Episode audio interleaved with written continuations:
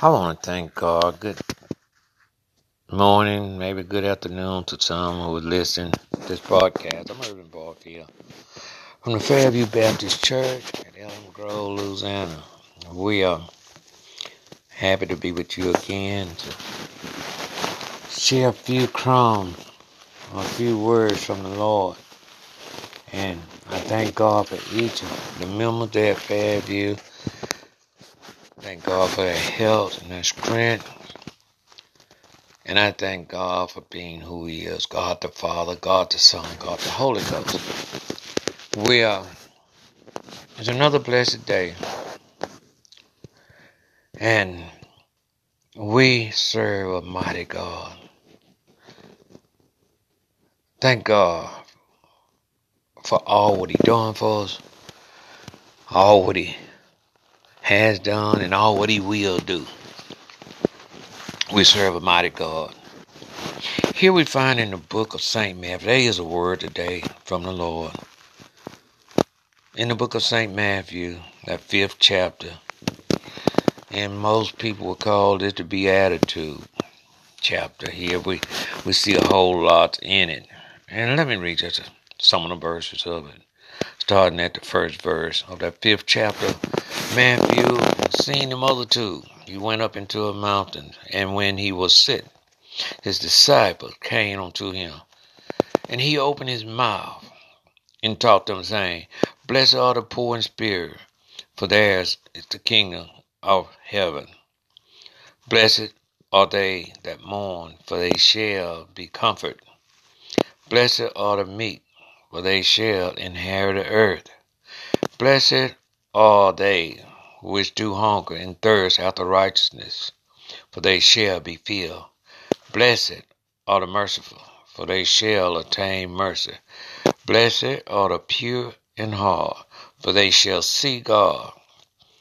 Blessed are the ninth verse, blessed are the peacemakers, for they shall be called the children of God. And the tenth verse, and the last verse we'll be reading, blessed are they which are persecuted. Blessed are they which are persecuted for righteousness' sake, for theirs is the kingdom of heaven. Okay, those ten what we be dealing with, those are eight verses we be dealing with today, and I thank God again because look, many are dying with this pandemic, and God still have us alive. And we to do all what we can for the Lord, wherever we can. The first 16 verse of Matthew, the fifth chapter of Matthew, describe the true Christian and deal with character.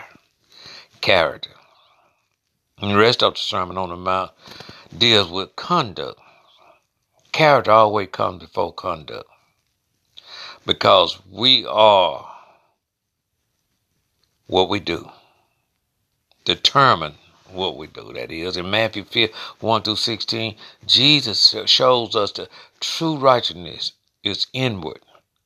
And in 5, 17 through 48, he points out that the sin is inward too. Thus, he exposed the false righteousness of the Pharisees, who taught that holiness consists in action and sin was what you did outwardly. How many people make these mistakes today? Before God, uh, God, well, rather, God looked upon the heart, for there is where life destiny is decided. The heart. The heart of mind. The issue of life comes from the heart of our mind. The uh, beatitude collectively up the ladder of happiness. And, and, and, and, what I was thinking about, if I had to have a subject or text or whatever, I would say, Who are blessed? It tells you in the fifth chapter of Matthew, you are blessed. The word beatitude is not found in your Bible. It simply means blessed, and it comes from the Latin word for blessed in these verses here. that there are uh, definite progression in these verses. They show how the person began with his own sense of sin and finally become a child of God. And the result that follows. Number one thing is poor in spirit. His attitude towards himself, in which he feel his need. Mourn, those that mourn, his attitude towards sin, his sorrow for sins. Meet his attitude towards others. He is teachable. He does not defend himself. Hunger and thirst. His attitude towards God, he received righteousness from God. The rest of the Beatitude show the results of the new life in the believer. Merciful. He has a forgiving spirit. He loves others. Pure in heart. He keep his life clean. Holiness is happiness to him or to her. Peacemaker. Christian friend. Christian should bring peace between men and God and, and, and between those who are at odds with each other. He spread the gospel of peace. Persecuted. All who live lively lives, all who live godly lives, that is, will suffer persecution. Remember what Jesus said about the green tree? If he was persecuted, being a perfect person, won't never sin, what about us? And these verses here, you know, they deal with attitude, that what, what a man think in his heart, his outlook on life, beatitude, the attitude that ought to be in our life if we're a true Christian.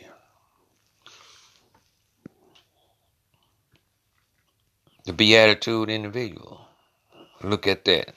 Poor in spirit. We must be empty before we can be full.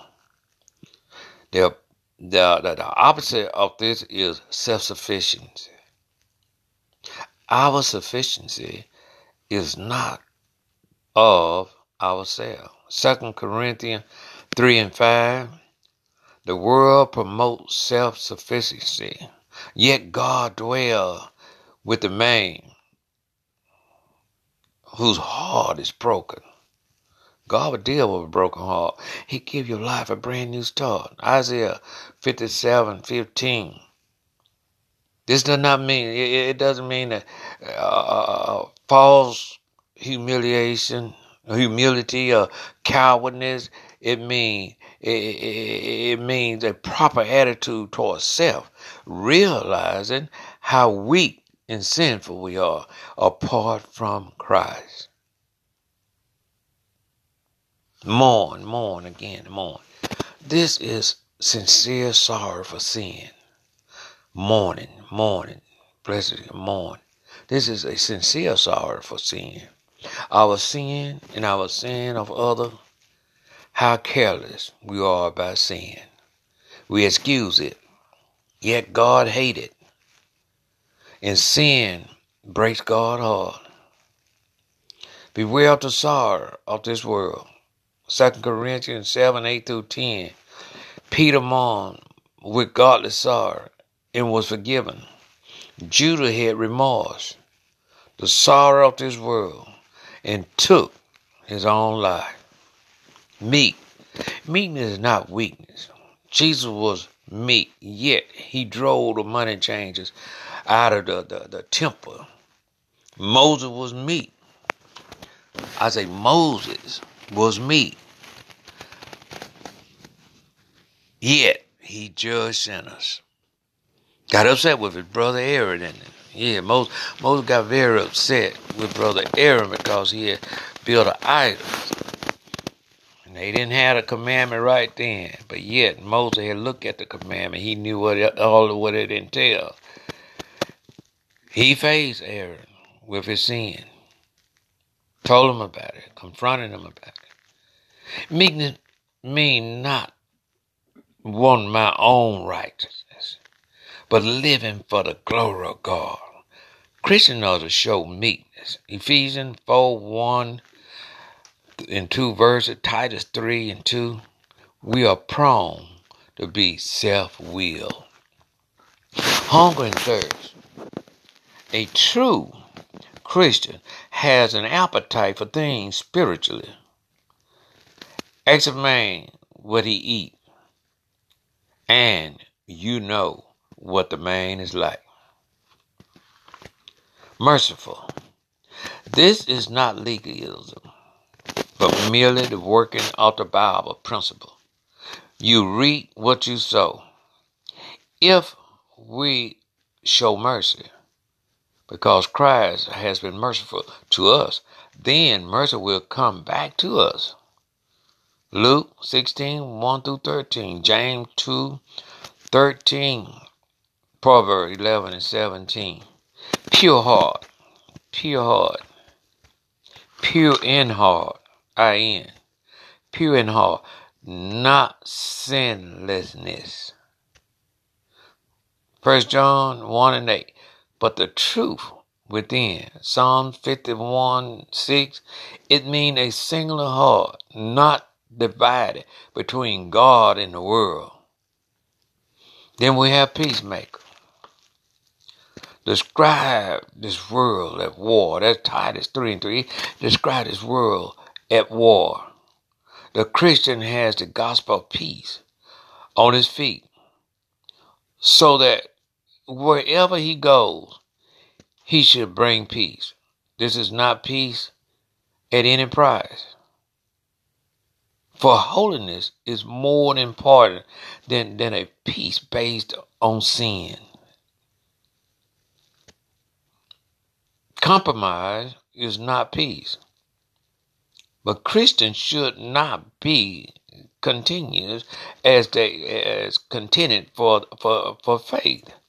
Now about persecution, when we talk about persecution, see uh Timothy third chapter twelve verse in First Peter four and fifteen, we supposed to we should be accused falsely. We, we, we, we got to know that we're going to be accused falsely. In other words, we, we, we should never be guilty of deliberate action for persecution.